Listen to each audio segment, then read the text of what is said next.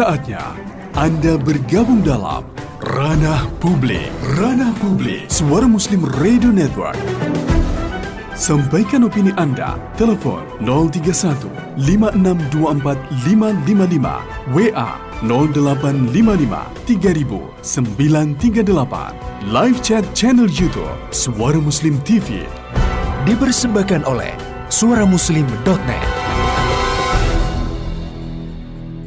Assalamualaikum warahmatullahi wabarakatuh. Suara Muslim Radio Network Alhamdulillah di hari Senin kita diberi kesempatan untuk kembali berbuat banyak kebaikan tentunya ya. Kemudian juga tentu menebarkan semangat positif Mitra Muslim di hari ini Hari yang ke-8 di bulan November 3 Rabiul Akhir 1443 Hijriah. Dan saya Muhammad Nasir yang menemani Anda seperti yang disampaikan oleh uh, The dalam nada pembuka ini tentu ketika kita bersama Mitra Muslim akan ada kekuatan yang diberikan Allah Subhanahu wa taala untuk umat yang beriman ya. Ketika kebersamaan itu tentu dijalin ya dengan jalinan iman dan juga Islam dan semangat untuk saling membantu. Baik, ini juga karena kita lihat ataupun juga kita dengar beberapa waktu yang lalu ya terjadi banjir dan juga banjir bandang di sejumlah daerah di Indonesia termasuk yang dekat dengan Surabaya ini ada banjir bandang di Batu kemudian juga Malang bahkan kabarnya sampai akses tidak bisa menuju ke tempat sana. Kemudian ada berbagai macam bantuan juga yang sudah diberikan, termasuk ada yang ditetapkan oleh uh, Wali Kota Batu status darurat bencana banjir bandang di wilayah Kecamatan Bumi Aji Batu. Baik, dan selain bicara tentang ini mitra musim nanti saya juga akan mengajak Anda untuk uh, merekatkan ya persaudaraan kita termasuk juga uh, bantuan kita kepada saudara-saudara muslim ini yang ada di luar Indonesia yang mereka berada di musim dingin saat ini sudah masuk ya dan juga berada di garis depan. Baik, untuk diskusi tentang itu di studio juga sudah hadir dua narasumber saya pagi hari ini. Hmm. Ini tamu dari luar kota ya. Oke. Ada Pak Janto, Ketua Dewan Pembina Sahabat Al-Aqsa. Pak Janto, Assalamualaikum. Waalaikumsalam warahmatullahi wabarakatuh. Iya. Alhamdulillah terima kasih sudah hadir pagi hari dan juga ada Ustadz Fatan selaku relawan sahabat Al-Aqsa. Ustadz Assalamualaikum. Waalaikumsalam warahmatullahi wabarakatuh. Baik, ini kalau bicara musim, memang di luar sudah musim dingin saat ini ya? Sudah. Ya, sudah ya. ya. Karena kita sini kan musimnya cuma dua. Ya. Kadang nggak tahu mana musim dingin. Sini banyak. Sini banyak ya. Iya, misalnya musim banyak ya kita kenal musim mangga, oh. musim durian. Iya, kita ini negeri kaya luar biasa ya. Betul sekali. Dan kalau bicara musim dingin garis depan, itu artinya di mana saja ini yang fokus kita pagi hari ini? Bismillahirrahmanirrahim. Uh, sebelumnya kami mengucapkan terima kasih kepada mitra Muslim dan Radio Suara Muslim yang sampai dengan hari ini masih terus memberikan dukungan kepada saudara-saudara kita kaum muslimin yang ada di berbagai belahan dunia hmm. bersama dengan sahabat Al-Aqsa dan ingin mengingatkan ulang bahwa sebagaimana nama kita bersama sahabat Al-Aqsa ini atau Al-Aqsa ini ya. atau uh, di perkembangan berikutnya kita menyebutnya sebagai Baitul Maqdis hmm. ini uh, kita berangkat dari statement salah seorang ulama besar bahwa Baitul Maqdis atau kemudian di situ ada Masjidil Aqsa adalah mizanul ummah atau timbangan ummah atau alat ukur tentang uh, sejahtera tidaknya uh, kondisi kaum muslimin begitu. Jadi kalau hari ini kita saksikan Baitul Maqdis dan sekitarnya ini memang sedang dalam kondisi terzalimi, sedang dalam kondisi terpuruk, maka uh, adalah sebuah hal yang wajar ketika kondisi kaum muslimin di berbagai penjuru dunia ini juga sedang mengalami hal yang serupa. Hmm. Dan insya Allah untuk uh, membuktikan kepedulian kita karena kaum muslimin dengan kaum muslimin yang lain itu layaknya satu tubuh yang saling menguatkan dan seperti uh, uh, satu seperti bangunan yang saling menguatkan dan satu tubuh di mana ketika ada anggota tubuh yang sakit yang anggota tubuh yang lain ikut merasakan sakitnya maka uh, ketika masuk uh, musim dingin uh, winter di bulan-bulan ini hmm. sampai dengan mungkin nanti sekitar bulan Maret bahkan bisa hmm. mungkin sampai bulan April maka uh, sahabat Al-Aqsa uh, memfokuskan kegiatannya kepada uh, lima kawasan yang lima kawasan itu meru, memiliki uh, uh, nilai yang yang penting hmm, begitu dan hmm. juga eh, mengalami sebuah kondisi yang yang relatif ekstrim dibandingkan dengan kawasan-kawasan muslimin lainnya. Kelima kawasan tersebut adalah yang pertama eh, wilayah Suriah ya. Ini kita mengingatkan kembali mitra muslim bahwa diperkirakan jumlah korban yang terbunuh selama 10 tahun ya kekejaman rezim Bashar Assad di Suriah ini yang didukung oleh Rusia, oleh Lebanon dan oleh Iran ini telah eh, mencapai antara tiga 387.000 hingga 593.000 Itu yang meninggal. ya yang meninggal ya. Kemudian lebih dari 7 juta warganya telah mengungsi. Ya, 7 juta warga mengungsi. Kemudian di sebuah kawasan yang bernama Ayas saja yang pada eh, bulan Oktober tahun lalu kami kunjungi itu ada kurang lebih 300 ribu orang. Kemudian di Idlib ada sekitar satu juta orang. Di Kilis ada sekitar 120 ribu orang. Sedangkan eh, sekitar lima setengah sampai 5,6 juta lainnya telah keluar dari Suriah dan kebanyakan itu ada di wilayah-wilayah Turki dan Libanon. Alhamdulillah dengan izin dan pertolongan Allah beberapa daerah yang kami sebutkan eh, di depan tadi itu eh, sempat terjangkau oleh kita. Jadi kita bekerja sama dengan mitra kerja kita yang ada di Turki maupun yang ada di beberapa wilayah sekitarnya ya dengan izin dan pertolongan Allah taala amanah-amanah dari kaum muslimin Indonesia termasuk dari mitra muslim dan dari eh, jaringan radio suara muslim ini kita sampaikan kepada saudara kita yang membutuhkannya. Itu yang pertama Suriah. Kemudian yang kedua adalah Gaza. Kita juga nggak boleh melupakan bahwa Gaza sebagai bagian dari Palestina, sebagai bagian dari Betul Maqdis itu dari tahun 2007 sampai dengan sekarang ini telah diblokade, dikepung dari darat, dari laut, dari udara oleh penjajah Zionis Israel. Jadi warga Palestina yang terkepung di Gaza itu kurang lebih eh, 2 jutaan orang. Jadi Gaza itu dengan wilayah kawasan kurang lebih itu ya? 360 km persegi itu dihuni oleh 2 juta orang dan dalam kondisi yang terblokade ya seluruh fasilitasnya bahkan air-airnya yang bisa masuk ke situ itu beberapanya itu harus ada yang diracuni bahkan itu. Hmm. Masya Allah, jadi kita bisa nggak bisa bayangkan kondisi Gaza yang sedemikian rupa itu ini jelas menjadi satu kawasan yang harus terus menerus kita perhatikan dan gawa, dan Gaza ini memang di, di antara kawasan yang menjadi prioritas kampanye musim dingin kita. Ya, dan bisa masuk sana maksudnya eh, Insya Allah. bantuan kita gitu ya. Ya, Insya Allah baik baik mengirimkan relawan langsungnya maupun nanti dengan mitra-mitra kerja yang ada di sana. Ya, Insya Allah. Cuma memang eh, karena ini kondisi secara global kita juga sedang apa berada di dalam wabah atau pandemi, seperti ini maka pengaturan-pengaturan yang lebih detail pengaturan-pengaturan keamanan kesehatan dan sebagainya itu harus diatur dengan lebih rapi lagi. Itu yang kedua itu mas. Ya. dan yang ketiga ada Yaman ya. Jadi di Yaman ini ada puluhan ribu penduduk Yaman termasuk warga sipil yang tewas akibat peperangan yang meletus sejak tahun 2014 ya. Hari-hari ini PBB telah menyebut kondisi Yaman sebagai eh, sebuah krisis kemanusiaan yang terburuk di dunia karena ada jutaan orang menghadapi resiko kelaparan.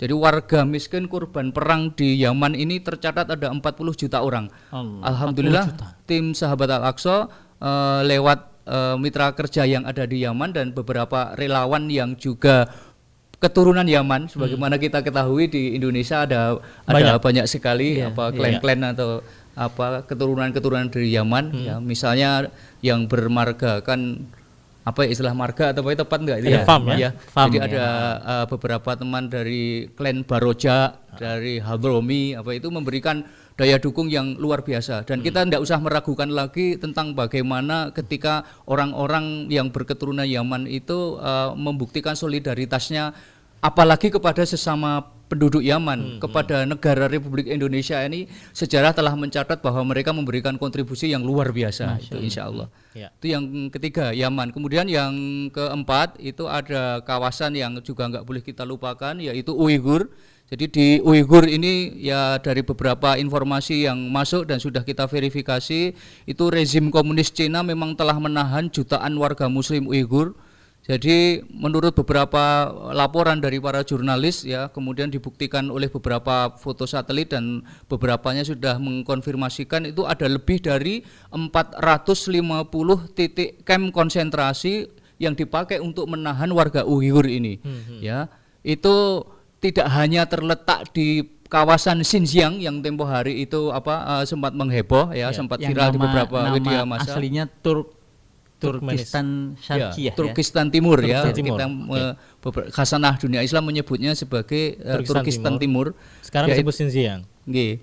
Itu enggak cuma kawasan itu tetapi ternyata warga Uighur yang ada di Eropa yang mengungsi ke sana juga mendapatkan eh, pengawasan, mendapatkan ancaman-ancaman yang luar biasa ya. Jadi ada beberapa eh, kisah yang eh, sempat terjadi begitu dan eh, sahabat Also mengalaminya di mana ketika harus melakukan beberapa upaya advokasi yang mungkin nanti bisa kita bincangkan di lu- luar forum seperti Iya. ini. Jadi memang eh, ada fakta juga beberapa warga mereka yang berada sudah berada di luar, luar. Uighur itu juga mendapatkan eh, diawasi dan terus diancam begitu.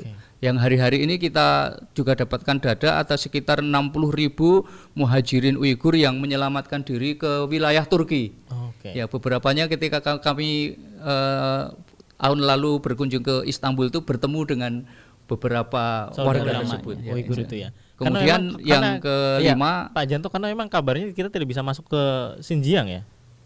eh, Bantuan kita itu sehingga bisa membantu yang di luar begitu. Kalau tim sahabat Al-Aqsa eh, yang personil dari Indonesia belum pernah ada yang masuk sampai dengan Xinjiang, tapi Ya. kami menjalin kemitraan dengan beberapa mitra kerja kami yang sudah bisa masuk ke Xinjiang atau melalui beberapa eh, pengungsi mereka yang berada luar. di negeri-negeri di luar di luar China gitu. Ah, oke. Jadi kami bertemu di antaranya ada yang mungkin juga ada beberapa ulama dari Xinjiang yang sempat hadir ke Indonesia. Terus kami juga ada yang bertemu di Istanbul gitu. Mhm. Oke. Itu yang Uighur. Ya. Kemudian yang terakhir yang kelima yang juga apa kita tetapkan menjadi prioritas kampanye musim dingin garis depan kita adalah sebuah kawasan yang sangat dekat dari Indonesia ya hanya sekitar lima jam penerbangan. Kawasan tersebut bernama eh, kawasan pengungsian eh, yang ditempati oleh saudara-saudara muslim kita dari eh, etnis Rohingya Muslim Rohingya. Jadi eh, mayoritas dari mereka selain ada yang masih bertahan di Arakan, eh, tersebar di negeri sekitarnya, yang kebanyakan dari mereka itu tertampung saat ini di sebuah kawasan bernama kawasan Cox Bazar, ada di wilayah Bangladesh. Bangladesh. Ya, Alhamdulillah Ustadz Fatan tahun 2017, ya, 2017. Ya, bersama Pak Oktober juga. 2017 kami bersepuluh juga sempat mengunjungi sebuah kamp pengungsian yang untuk ukuran abad 20 ini benar-benar bikin geleng-geleng kepala. Kok bisa-bisanya masih ada model jenis kehidupan yang seperti itu? Di tempat pengungsian itu. Ya di kawasan Cox Bazar itu. Ha-ha. Jadi saya meng- mata memandang kami melihat hamparan tenda-tenda dari terpal. Jadi Sejauh mata memandang Iya, Itu se- karena sebesar ada itu. kawasan itu diperkirakan dihuni seki- sekira satu juta pengungsi. satu Iya. Dan kondisinya sangat memprihatinkan sampai Pak Janto ini pernah mengatakan kandang kambing kita di Indonesia bahkan lebih baik dan lebih layak untuk tinggal daripada tenda-tenda darurat mereka yang itu. mereka buat di sana. Saudara-saudara kita yang buat di sana. itu. Sampai saat ini masih tenda darurat. masih Masih sebagian masih. besar masih. dan kalau lihat kondisi alamnya juga nggak bersahabat ya. Tadi kita mengucapkan bela sungkawa dan ikut berempati atas musibah yang menimpa saudara-saudara kita di Malang. Iya, iya. ya kita juga eh, alhamdulillah eh, beberapa relawan dan eh, tim sahabat Al-Aqsa dan sahabat-sahabat yang lain saya kira juga sudah bergerak menuju ke tempat tersebut. Yang memang untuk membuktikan solidaritasnya. Ya tetapi misalnya kami sajikan sebuah fakta juga di kawasan pengungsian itu ketika ban- hujan ya Hujan, iya. tempo hari itu terjadi banjir yang sangat luar biasa itu ketika musim panas yang sangat panas terjadi kebakaran atas rumah-rumah mereka yang memang hanya terbuat dari bilahan-bilahan bambu Kalau itu bisa kering. disebut rumah ya Pak J. Iya.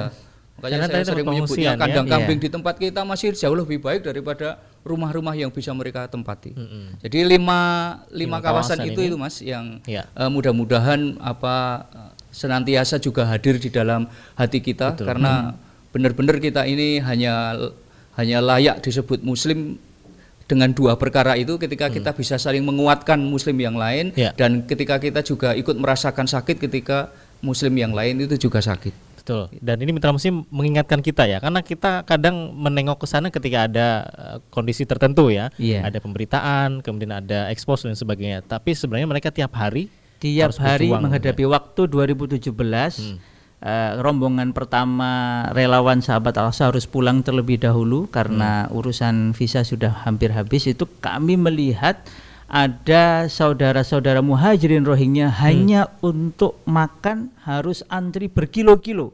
Jadi bukan bermeter-meter, berkilo-kilo dari semenjak subuh waktu itu kami beranjak pergi kira-kira jam 9-an dan belum selesai antrinya. antrian hanya untuk mengambil bahan makanan. Kita belum bicara makannya itu ya. Iya, iya.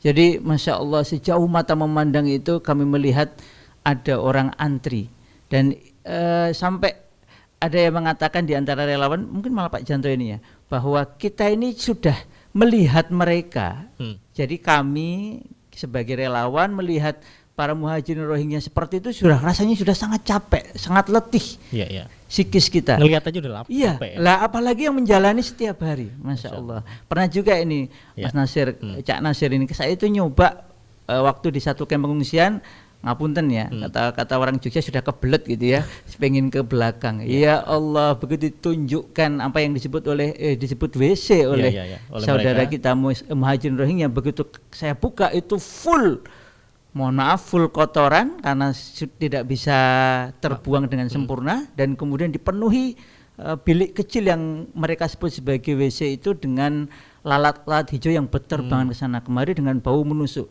Akhirnya lebih kuat menahan itu daripada saya harus Masuk buang situ. hajat di situ. Dan, Allahu it- Akbar. dan itu air, air air bersih juga sangat tentu sangat susah didapat sangat ya. susah. Kemudian memang terbatas fasilitas eh, fasilitas air bersih, fasilitas yang lain-lain. Sehingga ketika tapi menakjubkannya begini, Ya. kami sempat mengunjungi juga beberapa masjid darurat yang yang terbuat dari terpal tadi ya dan penyangganya dari bilah-bilah bambu yang kalau hujan menjadi becek Ya. dan kalau siang menjadi sangat panas itu masya Allah kami temui betapa semangatnya muhajirin Rohingya. Dan itu pula yang kami dapati ketika mengunjungi para para muhajirin di Suriah. Kemudian juga warga Gaza yang masya Allah di tengah segala situasi yang sangat berat sahabat-sahabat kita di garis depan itu mereka senantiasa mengingatkan mengingatkan kita untuk sena- eh, untuk berbaik sangka kepada Allah Taala Hmm, hmm. termasuk yang tadi yang Rohingya tadi Baik, ya ini ada lima kawasan ya. Nanti kita lanjutkan Iya. di sesi berikutnya Pak Janto dan Ustadz Fatan serta mitra Muslim.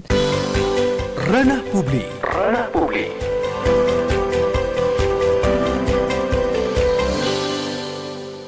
Ini sahabat Al-Aqsa awalnya memang untuk eh, saudara-saudara kita di Baitul Maqdis, Masjidil Aqsa ya. Tapi kemudian Iya. juga kita meluaskan Dan eh, ini mem- ini Cak Nasir ya. ya ini dan mitra muslim semuanya ini memang jaringan keluarga. Oke. Jaringan keluarga muslimin di Indonesia dengan berbagai keluarga kita muslimin di berbagai daerah. Tadi dis- dimaksud disebut beberapa beberapa daerah di garis depan. Dan mengapa kita menyebutnya sahabat Al-Aqsa karena memang eh, ini adalah satu di antara masjid kita sebagai muslimin yang kadang kita lupa kalau ini adalah masjid kita semua. Bukankah seti, bukankah di surat Al-Isra contohnya Ya, itu Allah taala tegaskan hubungan khusus spesial antara Masjidil Haram minal Masjidil Haram ilal Masjidil Aqsa. Jadi memang ini masjid yang sangat spesial. Allah taala tetapkan kesuciannya dari semenjak bumi dan langit diciptakan. Dan kemudian kita disunahkan membaca surat Al-Isra tiap malam. Dan satu di antaranya ada peristiwa Isra Mi'rajnya Rasulullah sallallahu alaihi wasallam dari Masjidil Haram ke Masjid Al-Aqsa ini. Dan ini adalah bagian dari akidah kita. Bukan semata-mata oh itu masjidnya orang Palestina. Oh bukan. Itu masjidnya setiap orang yang mengaku muslim. Muslim. Maka setiap orang yang menghubungkan diri dengan dengan Masjid Al-Aqsa pada dasarnya dia adalah sahabat Al-Aqsa. Termasuk mitra muslim semuanya ini, mitra pendengar suara muslim FM ini semuanya juga sebenarnya sahabat, Sahabat Al-Aqsa. Kita semua ini ya. Ah, Dan tadi Pak Janto menarik kan sudah menyampaikan bahwa ini adalah mizanul ummah. Timbangannya umat Islam itu adalah kepe- seberapa peduli mereka dengan Masjid Al-Aqsa dan wilayah sekitarnya. Ketika muslimin ini tidak paham, hubungannya lemah dan Masjid Al-Aqsa dalam kondisi terjajah, maka sebenarnya saat itu kondisi muslimin di berbagai belahan dunia secara umum juga sedang dalam kondisi lemah dan terjajah. Maka ini ikhtiar ya. Tadi beliau kita tadi dengar ya ada dari eh, Suriah, Gaza macam-macam. Nah, awalnya kan 2007 itu ke Gaza, ke wilayah seputar Masjid Al-Aqsa. Dari situ kemudian ternyata ada titipan amanah dari saudara-saudara kita yang sedang sangat perih menderita itu untuk saudara-saudaranya yang mereka anggap juga menderita, bahkan lebih menurut mereka Dan yaitu di. Suriah. Mm-mm. Habis dari Suriah kemudian titip juga ke Yaman, titip juga ke eh, Rohingya. Kemudian juga menyampaikan salam untuk saudara-saudaranya di tempat yang lain seperti Uighur. Jadi memang kita ini menjadi disatukan oleh Masjid Al-Aqsa ini karena memang ini adalah tadi mizanul ummah Mhm. ketika hati-hati kita, pikiran kita tuh terhubung kembali ke Masjid Al-Aqsa sebagaimana dulu para, dulu para sahabat juga menghubungkan diri dengan masjid tercinta kita ini, maka saat itulah kemudian kita menjadi makin menyadari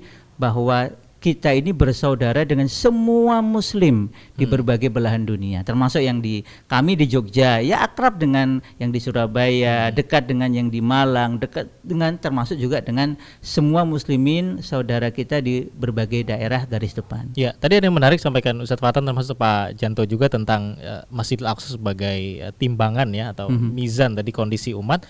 Artinya yang kita harus kita lakukan tentu bukan hanya memberikan bantuan yang dalam bentuk eh, bantuan-bantuan barang kemudian mungkin eh, finansial dan sebagainya. Juga ada persiapan-persiapan atau mungkin juga bantuan lain ataupun juga upaya-upaya eh, untuk memerdekakan ini gitu ya. Dan dan yang dilakukan oleh sahabat Al-Aqsa juga menuju ke sana. Ya, insya Allah. Hmm. Jadi kalau di Sahabat Al-Aqsa itu kita rumuskan Ya. enam hal Mm-mm. tentang bagaimana mengupayakan diri terlibat dalam upaya pembebasan Baitul Maqdis itu. Enam hal itu saya kira beberapa halnya atau mungkin mudah-mudahan seluruhnya juga sudah dilakukan eh, suara Muslim Surabaya bersama mitra Muslimnya karena insya Allah kita juga selama ini sudah apa berkarib dekat insya Allah. Yang pertama apa yang harus kita lakukan supaya bisa terlibat di dalam upaya pembebasan eh, Masjidil Aqsa Baitul Maqdis eh, pertama adalah doa. Ya, ini simpel sekali kelihatannya. Tetapi sebagaimana kita tahu bahwa doa itu adalah sebuah upaya yang sangat serius untuk memohon kepada Allah Subhanahu wa taala agar hal-hal yang diinginkan atau hal-hal yang tidak diinginkan untuk hal yang diinginkan itu bisa terwujud, untuk hal-hal yang tidak diinginkan itu bisa terhindarkan, maka tentu saja memerlukan bahan baku doa. Apa itu pengetahuan, ilmu, makrifat. Jadi kalau kita mendoakan supaya kita terlibat di dalam upaya pembebasan Baitul Maqdis, tentu saja pradoa itu adalah bagaimana memakrifati Baitul Maqdis, mengilmui Baitul Maqdis. Kalau kita mendoakan saudara-saudara kita yang sedang terzalimi di Palestina, di Suriah, di Yaman, di Syam, di Uighur, di eh, Rohingya, maka kita harus memakrifati, kita harus mengilmui, kita harus memahami kondisi-kondisi apa yang sedang terjadi di tempat itu. Tahu Bahan ya. baku doanya itu yang kemudian kita adukan kepada Allah Subhanahu wa taala.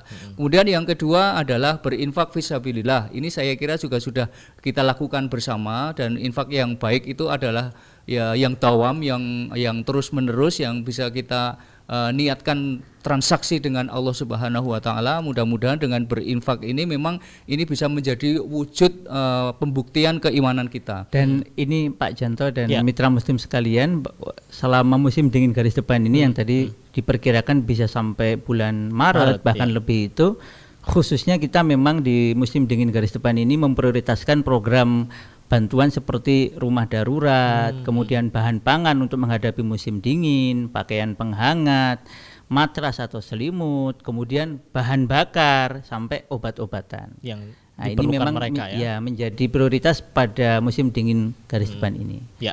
Lanjut Ada doa, ada infak. Ya, infak terus habis In- itu. satu doa, dua infak, tiga penyebarluasan informasi Oke. dari sumber-sumber yang kredibel. Saya kira Suara Muslim Surabaya dan jaringannya bersama dengan mitra Muslim eh, memegang peranan yang sangat signifikan untuk upaya ketiga ini, yaitu bagaimana eh, mengunduh informasi yang kredibel dan menyebarluaskannya dengan cara-cara yang baik, memberikan pemahaman kepada seluruh keluarga kaum muslimin di Indonesia yang menginginkan ya untuk terlibat di dalam upaya pembebasan Baitul Maqdis. Itu yang ketiga. Kemudian yang keempat adalah terus-menerus mengislah diri, memantas-mantaskan diri, mengoptimalkan semua potensi yang ada di dalam diri kita, potensi akliyah kita, potensi ruhiyah kita, potensi jasadiah kita sehingga eh, Allah jika suatu saat ya Allah Subhanahu wa taala mentakdirkan diri kita semua untuk mengambil peran yang lebih atas kapasitas akal kita, mengambil peran yang lebih atas kapasitas fisik kita, mengambil peran yang lebih atas kapasitas ruhiyah, kita memang betul-betul di dalam kondisi yang memang bersiap untuk hal itu. Itu yang keempat. Kemudian yang kelima dan yang keenam ini bisa di mix dibolak-balik tetapi intinya yang kelima itu perkuat kawan, jangan lemahkan kawan. Dan yang keenam adalah eh, lemahkan musuh dan jangan perkuat musuh begitu. Karena penjelasannya karena begini, kadang-kadang eh, kita ngomong kayak begini atau kita siaran kayak begini, mungkin pihak-pihak yang lain yang ada penyakit-penyakit di dalam hatinya itu kadang-kadang kemudian nyinyir, ah ngapain sih Liu ngomongin yang jauh-jauh eh, sampai ke Palestina, sampai ke Yaman, sampai ke Syam, sampai ke mana-mana. Tuh lihat saudara di Malang aja lu nggak turun, misalnya kayak begitu. Iya, iya. Ngegol-goli kalau bahasa Jawa itu melemahkan. Atau kemudian malah melakukan tindakan-tindakan yang memperkuat musuh. Misalnya kita sudah tahu Zionis Israel itu didukung oleh perusahaan-perusahaan tenar saya kira ini juga apa eh, beritanya juga banyak di mana-mana. Tetapi kita masih asyik saja. Kita masih kemudian dengan tanpa merasa bersalah misalnya eh, tidak cuma mengkonsumsi tapi barangkali juga malah memberikan dukungan-dukungan atau kampanye-kampanye atau mempromosikan itu kan sama dengan memperkuat musuh udah memperlemah kawan malah memperkuat musuh gitu. Jadi kalau kita minum air mineral santri di Ya, ini di sini ini masya Allah ini memperkuat biasa. kawan juga ini ya. Memperkuat satu santri. Pembuktian bahwa eh, mitra muslim ini memang memperkuat kawan dan melemahkan musuh. Iya, iya, iya. Oke, ini ini uh, Insya Allah begitu. se- sejalan tadi yang memperkuat uh, Iya, kawan dan betul. melemahkan Termasuk kita menyimak bersama Hmm. apa informasi dari tadi ya dari suara Muslim dan mitra Muslim tadi bisa menyimak dari berbagai daerah. Ini kan Iya. menyatukan hati kita bahwa yang di Lumajang, di Madiun dan lain sebagainya itu ya satu hati dengan kita. Kita Hmm. saling mendengar kabar, menyimak berita dan kemudian bertindak berdasarkan informasi tepat yang telah kita Hmm. simak tadi. Ya, karena informasi yang datang pun ini juga tentu ada beberapa yang Iya, mengalami uh, betul. Kesalahan atau bahkan sengaja disalahkan ya. Ya, Sehingga kita kan Cak Nasir dulu pernah ikut ya Baitul Maqdis Peace Camp ya. Kita Iya, iya. menyimak dari Prof Abdul Fattah El Awaisi, seorang pakar guru besar juga di bidang Baitul Maqdis bagaimana kesalah bagaimana penjajahan akal yang Hmm. kemudian mengakibatkan eh, kebodohan dalam urusan makrifat tadi Hmm. sehingga orang tidak memahami dengan benar situasi yang terjadi di kawasan Baitul Maqdis. Bahkan namanya saja kita menyebutnya bukan Baitul Maqdis, tidak mengikuti nama pemberian dari Rasulullah Shallallahu alaihi wasallam. Maka eh, upaya-upaya upaya-upaya penyadaran ini memang sangat sangat perlu karena orang itu berbuat sering kali atau bahkan hanya karena ilmu yang benar. Orang kalau ilmunya salah kan berbuatnya juga biasanya salah. Salah, betul. Tapi kalau ilmunya ini benar, al-ma'rifah ini, maka dia akan mendorong kepada perubahan, kemudian kemerdekaan sampai kemudian pembangunan adab peradaban yang benar sesuai dengan standar dari Allah taala. Nah, oleh karena itu kami di Sahabat Al-Aqsa juga eh, selain bantuan rutin tadi berupa eh, maaf selain bantuan fisik di musim dingin garis depan ini juga melakukan jenis bantuan rutin.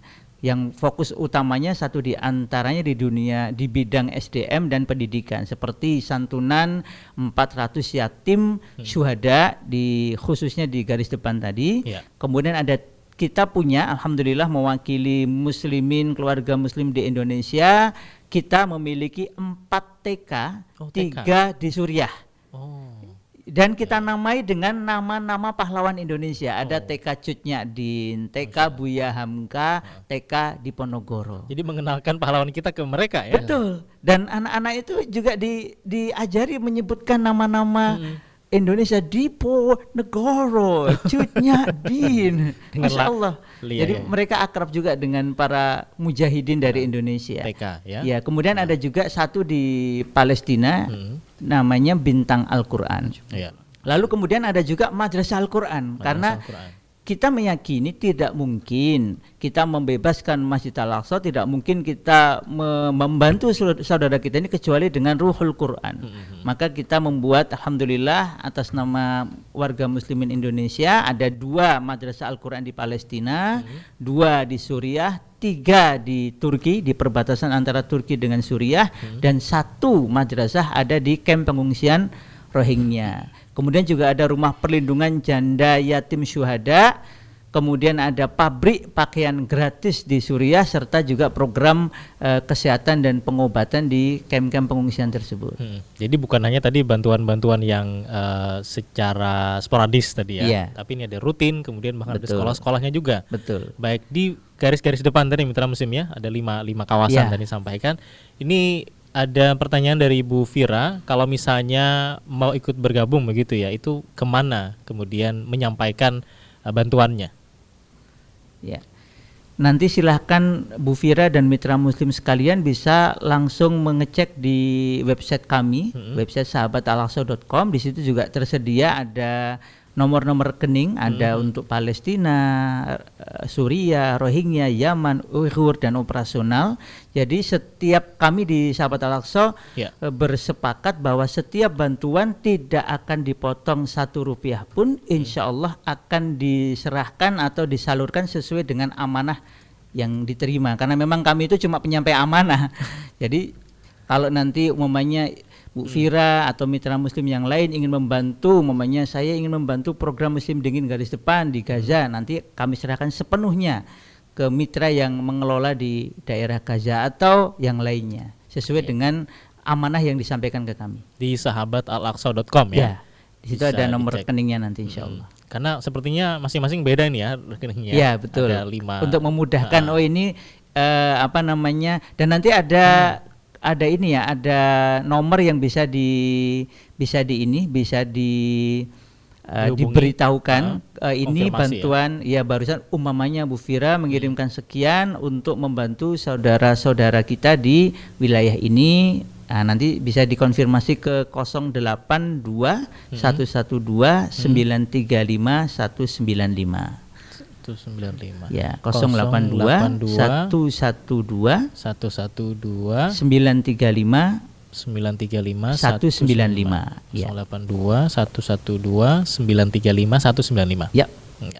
Demikian ya Bu Fira yang mewakili pendengar yang lain mungkin ini karena juga kita sudah di penghujung kebersamaan bersama dua narasumber tamu di pagi hari ini Mitra Muslim tentang uh, kepedulian ya pada saudara muslim kita di garis depan yang saat ini juga sedang musim dingin ada di Suriah, Gaza, Yaman, Uighur dan juga Oh iya. Rohingya. Cak Nasir dan mitra muslim sekalian, setiap hari insya Allah kami update di Twitter, Twitter oke. Sahabat Al-Aqsa dan juga di IG, Instagram Oke. Sahabat Al-Aqsa. Jadi silahkan nanti bisa mengunjungi, menyapa eh, menyapa medsos kami di tadi ya di Twitter maupun Instagram Sahabat Al-Aqsa. Sama ya. Ya, Uh, sama. Twitternya Sahabat Al-Aqsa, kemudian Instagram Sahabat Al-Aqsa atau websitenya juga tadi ya, Ya, betul. Sahabat Al-Aqsa. Bisa dilihat di sana karena kalau saya cek ini juga informasinya yang valid tadi ya. Ah, insya Di Allah. Sahabat Al-Aqsa juga banyak atau juga ma'rifah yang bisa didapatkan ilmu minta ya pengetahuan tentang uh, kawasan-kawasan yang disampaikan tadi itu agar semakin apa nih semakin kuat lagi gitu ya Mhm. uh, apa yang kita dapatkan dan Masya Allah ini sudah di penghujung kebersamaan terima kasih untuk kedatangannya ke Surabaya mampir di Radio Suara Sama-sama. Muslim Kami yang habis ini mau. Oh, iya, Amin. Habis ini mau keliling masih ada tempat Iya, yang kunjungi ya. ada ada beberapa beberapa. tempat yang harus di silaturahimi lagi. Oke, baik. Semoga Dan ini kami juga minta doa dari seluruh eh, mitra muslim Ya. Dan eh, semua keluarga mitra muslim yang yang bisa nanti dikabarkan. Yang pertama agar kami senantiasa eh, terjaga keikhlasannya, senantiasa bisa istiqomah berjuang di jalan Allah taala ini. Dan kemudian yang kedua mari kita mulai hari ini yang lupa belum mendoakan saudara-saudari kita di garis depan mulai hari ini seperti tadi kata Pak Janto ya kita mulai dari langkah pertama mendoakan hmm. saudara-saudari kita muslimin di berbagai belahan dunia karena kita ini pada dasarnya adalah satu saudara. tubuh. Terima kasih dan kami juga mohon maaf atas segala kekurangan kekhilafan kami. Ya. Insya Allah semoga bisa bertemu di lain kesempatan. Amin, amin. Assalamualaikum Pak Janto. Waalaikumsalam. Waalaikumsalam.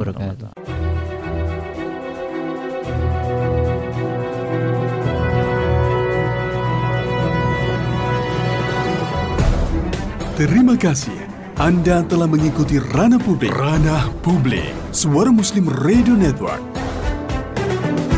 Dipersembahkan oleh suaramuslim.net. Sampai jumpa di ranah publik berikutnya.